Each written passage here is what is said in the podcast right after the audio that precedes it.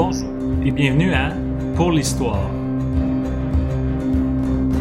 Épisode 1.1 La Genèse viking.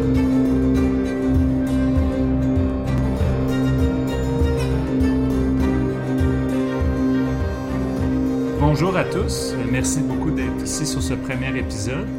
Comme le titre l'indique en introduction, la première saison abordera les Vikings, et plus spécifiquement l'ère viking, qui est une période d'environ 300 ans, euh, débutant par l'attaque sur le monastère de Lindisfarne vers 793 et culminant par la, bataille épique de Stamford Bridge en 1066.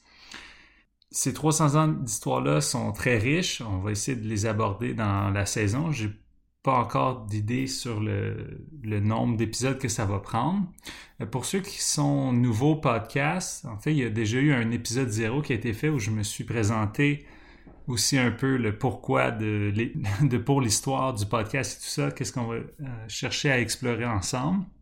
je vous invite à l'écouter si vous ne l'avez pas déjà fait. Donc, comme premier épisode, la Genèse viking, on va explorer un peu le pourquoi et, comment se sont développés les Vikings en abordant trois thèmes. Donc, premièrement, ça va essayer de comprendre comment est-ce qu'on connaît les Vikings. Donc, c'est quoi les sources qui sont utilisées? Dans un deuxième temps, on va essayer d'explorer un peu l'origine du mot viking. Ça, ça va nous donner une bonne idée de qu'est-ce que le viking représente. Et finalement, on va essayer d'aller explorer ensemble le développement de la Scandinavie jusqu'à avant le raid sur Lindisfarne. Donc, comment est-ce qu'on connaît les Vikings? En fait, il y a les, historiens modernes se servent de essentiellement quatre sources qui ont chacun leur mérite et leur faille, mais certainement la source la plus importante qui est utilisée est l'archéologie. Donc l'archéologie permet de retracer des vestiges, par exemple, de, maisons, des tombes, des bateaux, l'armement. Aussi, sont capables d'attester la présence des Vikings à certaines places parce qu'ils ont laissé beaucoup de choses derrière eux, euh, la poterie, les, les, bâtiments, tout ça. Donc, il y a beaucoup d'éléments que l'archéologie nous permet de trouver des réponses. Par exemple, il y a beaucoup de pièces qui ont été retrouvées en Scandinavie, mais des pièces de monnaie qui provenaient d'ailleurs. Et ça en vient à la deuxième source d'information qui est utilisée par les historiens, qui est l'étude des pièces de monnaie. Donc, ce que l'étude des pièces de monnaie nous permet de savoir, c'est justement la quantité d'interactions qu'il y a eu avec certains États, certaines contrées. Donc, un exemple, c'est la monnaie grecque ou byzantine qui a été retrouvée en grande présence en Suède, qui est le, nomisma, mais aussi on a retrouvé beaucoup de pièces provenant du califat abbasside, qui est en fait le grand État arabe du 8e siècle, ce qui atteste un degré élevé de commerce entre la Scandinavie et ces deux États-là. Finalement, les deux autres sources qui sont utilisées sont les sagas, qui ont été écrits bien après les événements qui le Lat. Ces sagas-là, il y a par exemple la saga de Ragnar Lodbrok, qui est un personnage semi-légendaire, donc on ne sait même pas s'il a vraiment existé. Mais une chose qu'on est certain, c'est que ses fils ont existé et ses fils ont leur saga aussi. Donc on peut se douter que c'est un personnage qui a existé, mais on n'a pas beaucoup de détails autres que dans les sagas. Finalement, la dernière source qui est utilisée par les historiens modernes sont les chroniqueurs ecclésiastiques. Donc ça, c'est les moines qui, étaient les hommes de, de savoir, qui rédigeaient les histoires et tout ça, puis certains même ayant vécu des attaques, donc des raids de vikings sur leur monastère, et parlent en grand témoin de, en fait, de leur expérience puis aussi de ce qu'ils voient. Peut-être qu'on pourrait aborder aussi un peu plus tard la perception que la chrétienté était sous attaque pendant ces années-là, parce que c'était pas juste les Vikings qui attaquaient les chrétiens, il y avait aussi les, Arabes musulmans, il y avait les Magyars nomades euh, à, l'est. Donc, il y avait une certaine pression. Il y avait un sentiment que la chrétienté était sous attaque. Donc, il y a un peu ce contexte-là, mais ça nous informe quand même beaucoup, ces sources-là, en fait, ça atteste la présence des Scandinaves à certains, endroits jusqu'où ils sont allés euh, qu'on ne saurait pas autrement. Maintenant, là, quand on parle de viking, qu'est-ce qu'on veut dire par viking? Au début de l'épisode, j'ai fait allusion au fait que la période historique durait environ 300 ans. Mais en fait, pourquoi viking? Pourquoi est-ce qu'on n'a pas parlé de Suédois, de Danois et de Norvégiens, qui sont en fait les, trois pays descendants des, vikings, lesquels on peut visiter aujourd'hui? Donc en fait, le viking, c'est assez intéressant, l'étymologie. C'est vers le 19e siècle environ que le terme viking a été repris par les historiens de l'époque pour désigner d'une manière un peu généralisée les Scandinaves. Ce terme-là n'est pas sorti de nulle part parce que même au 10e siècle, ça a été attesté en Angleterre pour désigner les pirates justement d'origine scandinave. Donc, il sortait pas ça de nulle part. Cependant, c'était un peu une, vision romancée du viking, juste pour dire que les, c'était une façon de se promouvoir que ah, les, les Norvégiens, les Suédois, les Danois descendent de braves guerriers, courageux, forts et blonds, qui sont partis à la conquête du monde et tout ça. Donc, c'est un peu dans la même thématique. Les Français ont repris les Gaulois comme étant leurs ancêtres euh, en France. En Angleterre, ça a été les Celtes. En Allemagne, ça a été les peuples germaniques qui ont lutté contre euh, l'oppression romaine. Donc, tout ça, ça, rentre un peu dans cette pensée nationaliste en fait, de l'identité de l'époque. Cependant, c'est pas tout à fait vrai parce que le mot viking, en fait, dans le norrois, qui est la langue qui était parlée par les Scandinaves de l'ère viking, voulait pas tout à fait dire ça. Ça voulait pas dire tout le monde. Donc, il y a deux utilisations qui pouvaient être faites. La première, c'était pour désigner un individu et la deuxième utilisation, qui est celle qui nous intéresse le plus, c'était de partir en expédition, donc partir en vic. Euh, et c'est de là que découle le mot viking. Autre chose intéressante, les VIC aussi désignaient les installations portuaires. Donc, ça, c'est là où le commerce se transitait souvent à l'embouchure de rivières, parce qu'encore, il faut essayer de se remettre dans un monde où il n'y avait pas de téléphone, pas d'avion. Les bateaux étaient la façon de se déplacer efficacement, et c'est comme ça que le commerce se faisait. Donc, c'est ça. L'origine pouvait aussi être de Vic, donc les gens qui partent en expédition, qui vont de Vic en Vic, donc de port en port. Et là, on peut débattre, est-ce que c'était des commerçants qui pouvaient s'adonner à de la piraterie ou des pirates qui s'adonnaient au commerce? Ça, ça c'est encore un, grand débat pour les historiens et les linguistes au niveau de l'étymologie précise et exacte. Mais ça, ce sont les, les théories, disons, les plus plausibles et aussi d'un point de vue humain qui ont le plus de sens. De manière intéressante aussi, c'est de voir comment les contemporains, donc les gens des États avec lesquels ils ont interagi, désignaient les Vikings ou les Scandinaves. Donc, par exemple, dans l'Empire carolingien, qui est grosso modo la France et l'Allemagne actuelle, et le nord d'Italie, ça c'était dirigé par les Francs, donc eux autres les dénommaient comme païens, pirates, tout simplement normands dans l'origine du mot norman, qui étaient les hommes du Nord. Aussi, ils appelaient les Danois parce qu'ils connaissaient l'État danois, qui avait un roi. Donc, c'était quelque chose qu'ils pouvaient conceptualiser. En Irlande, ils ont appelé les Vikings les Fingale, qui veut dire étranger blanc, ou bien Dubgale, qui veut dire étranger noir. Blanc désignant simplement les premiers qui étaient arrivés. En Angleterre, ils appelaient surtout les Vikings des Danois, puisque c'était une majorité de Danois qui ont soit attaqué, envahi ou se sont établis en Angleterre. Ça, c'est pour l'Europe occidentale. Si on se déplace vers l'Est, donc en Russie et encore dans l'Empire byzantin ou dans le califat, ils étaient davantage dénommés comme étant des Rus, qui est devenu Rus, et qui a ultimement donné le nom à la Russie, et surtout comme Vareg, qui était en fait pour désigner les commerçants mercenaires, qui sont devenus les gardes du corps de l'empereur byzantin. Donc on peut vraiment constater qu'il y, a beaucoup de différentes désignations pour appeler les Scandinaves ou les Vikings, mais vraiment quand on pense Vikings, c'est très spécifique dans le sens où c'était les gens qui partaient en Vic et non pas pour désigner toute la Scandinavie. Ça reste quand même flou quand on explore l'histoire, mais c'est pour ça qu'il y a une ère viking, c'est qu'il y avait une certaine pratique de partir en Vic, et c'est vraiment pour ça qu'il y a des dates un peu butoirs commencent par une attaque de petite envergure sur Lindisfarne et culminent avec une grande bataille qui était en fait pour la conquête de l'Angleterre. Maintenant qu'on comprend bien qu'est-ce qu'un viking, passons maintenant à comment est-ce que la Scandinavie a pu développer une culture ou des individus qui partent en vie. Pourquoi la Scandinavie puis pas un autre endroit? Donc, pour bien comprendre ce phénomène historique-là, il faut remonter un peu plus loin dans le passé et retourner à la préhistoire, où on peut se dire que, encore avec les différences, bien entendu, de chaque région, que la culture restait beaucoup plus simple. Donc, les gens vivaient de chasse, de pêche, de cueillette. La vie était vraiment avec la terre et tout ça. Et c'est seulement à l'arrivée des Indo-Européens, donc vers moins 3000 environ avant, avant Jésus-Christ, donc on parle de plus de 3000 ans de, différence entre le début de l'ère viking et l'arrivée des, Indo-Européens. Et eux ont introduit l'élevage et l'agriculture à essentiellement l'Europe dans son entièreté.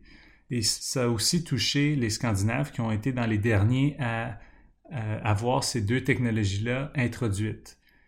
Donc ça, ça a été quand même une grande révolution parce que ça a permis, en fait, d'avoir beaucoup plus de nourriture, donc une plus grande population euh, qui s'est développée dans ces endroits-là.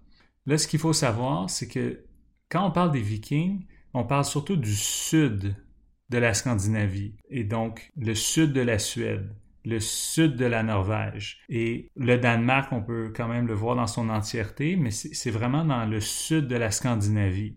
Dans le nord de la Scandinavie et encore à ce jour, on, trouve beaucoup de gens euh, qu'on appelle les lapons. Donc ça, c'est pour euh, donner l'image un peu plus simple, c'est les gens qui élèvent les reines et qui vivent loin dans, le nord de la Scandinavie.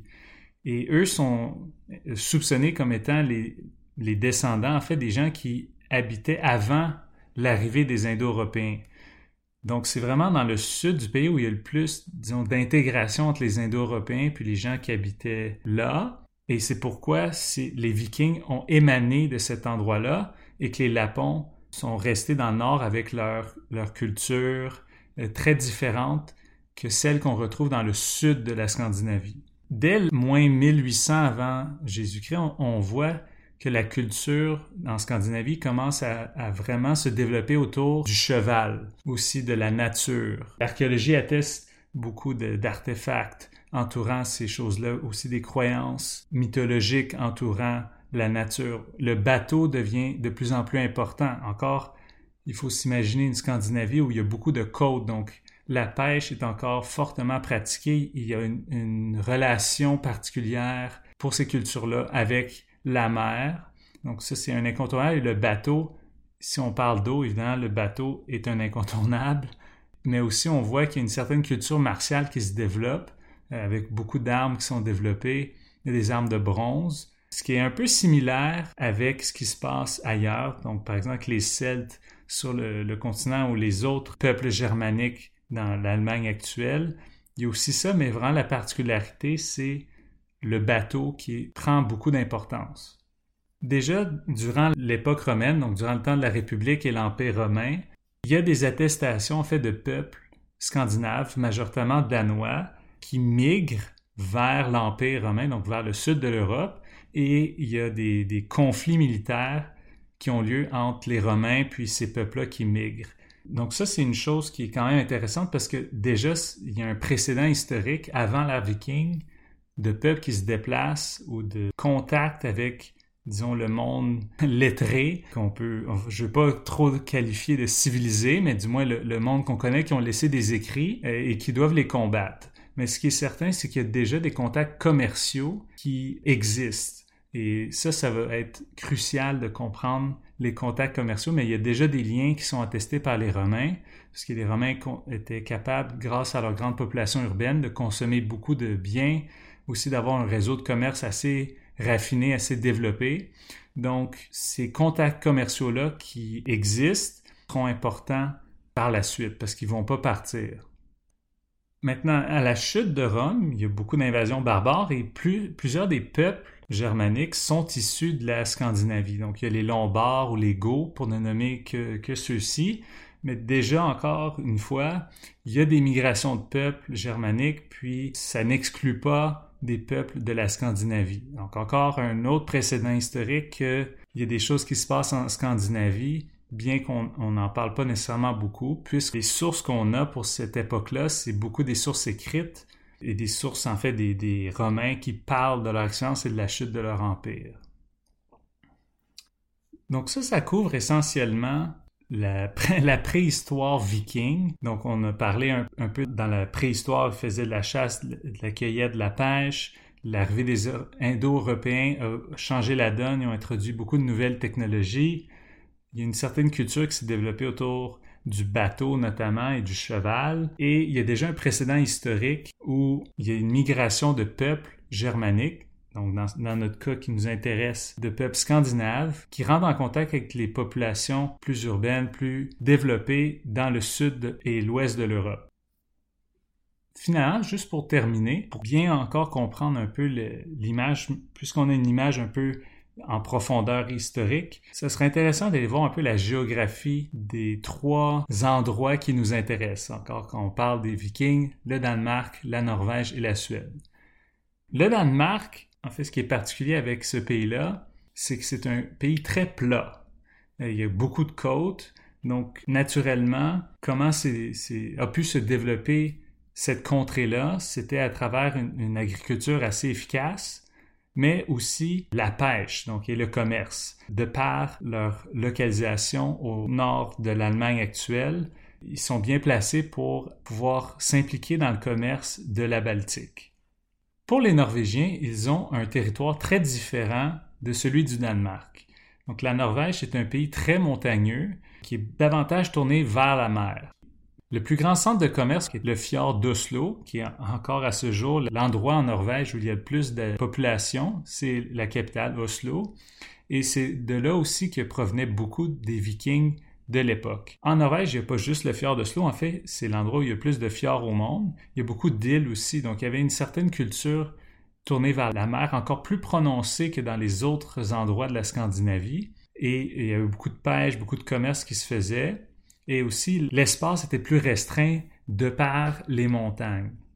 Finalement, en Suède, une géographie assez différente du Danemark qui est côtier et plat et de la Norvège qui est montagneux et tout de même côtier. En fait, en Suède, c'est qu'il y a beaucoup de lacs et de forêts, en plus d'être côtier. Donc, il y avait beaucoup de forêts à défricher euh, pour pouvoir se développer, mais vraiment, ils étaient très bien placés pour aller commercer vers l'Est par rapport aux deux autres contrées, qui étaient le Danemark et la Norvège. Donc, la Suède, une terre riche, mais une terre un peu plus difficile à développer de par la présence de forêts et tout ça, mais avec un grand potentiel de développement. Maintenant qu'on a vu l'origine du mot viking, qu'on voit une, certaine origine commerciale, on a aussi vu que les contemporains les appelaient de différentes façons. Certes que ça peut aller avec leur expérience qu'ils ont eue avec, mais il faut dire que pour eux, les Scandinaves étaient tous pareils. Ils n'étaient pas capables nécessairement de faire une distinction entre un Danois, un Norvégien un Suédois. Reste à ce jour que c'est quand même difficile pour un œil externe de différencier Danois d'un Norvégien ou d'un Suédois. Ça reste un défi de les différencier à ce jour. Cependant, comme on a exploré un peu aujourd'hui, on voit que oui, il y, a une, certaine ressemblance dans la préhistoire et tout ça, mais ça reste qu'avec la géographie particulière pour chacun des endroits, il n'y a pas vraiment d'unité, ça ne se ressemble pas vraiment un Danois versus un Norvégien versus un Suédois parce qu'ils ont des expériences géographiques très différentes. Cependant, il y a quand même certains éléments qui font en sorte qu'ils se ressemblent. D'abord, il y a l'organisation familiale et l'organisation politique qui est fondée sur les clans.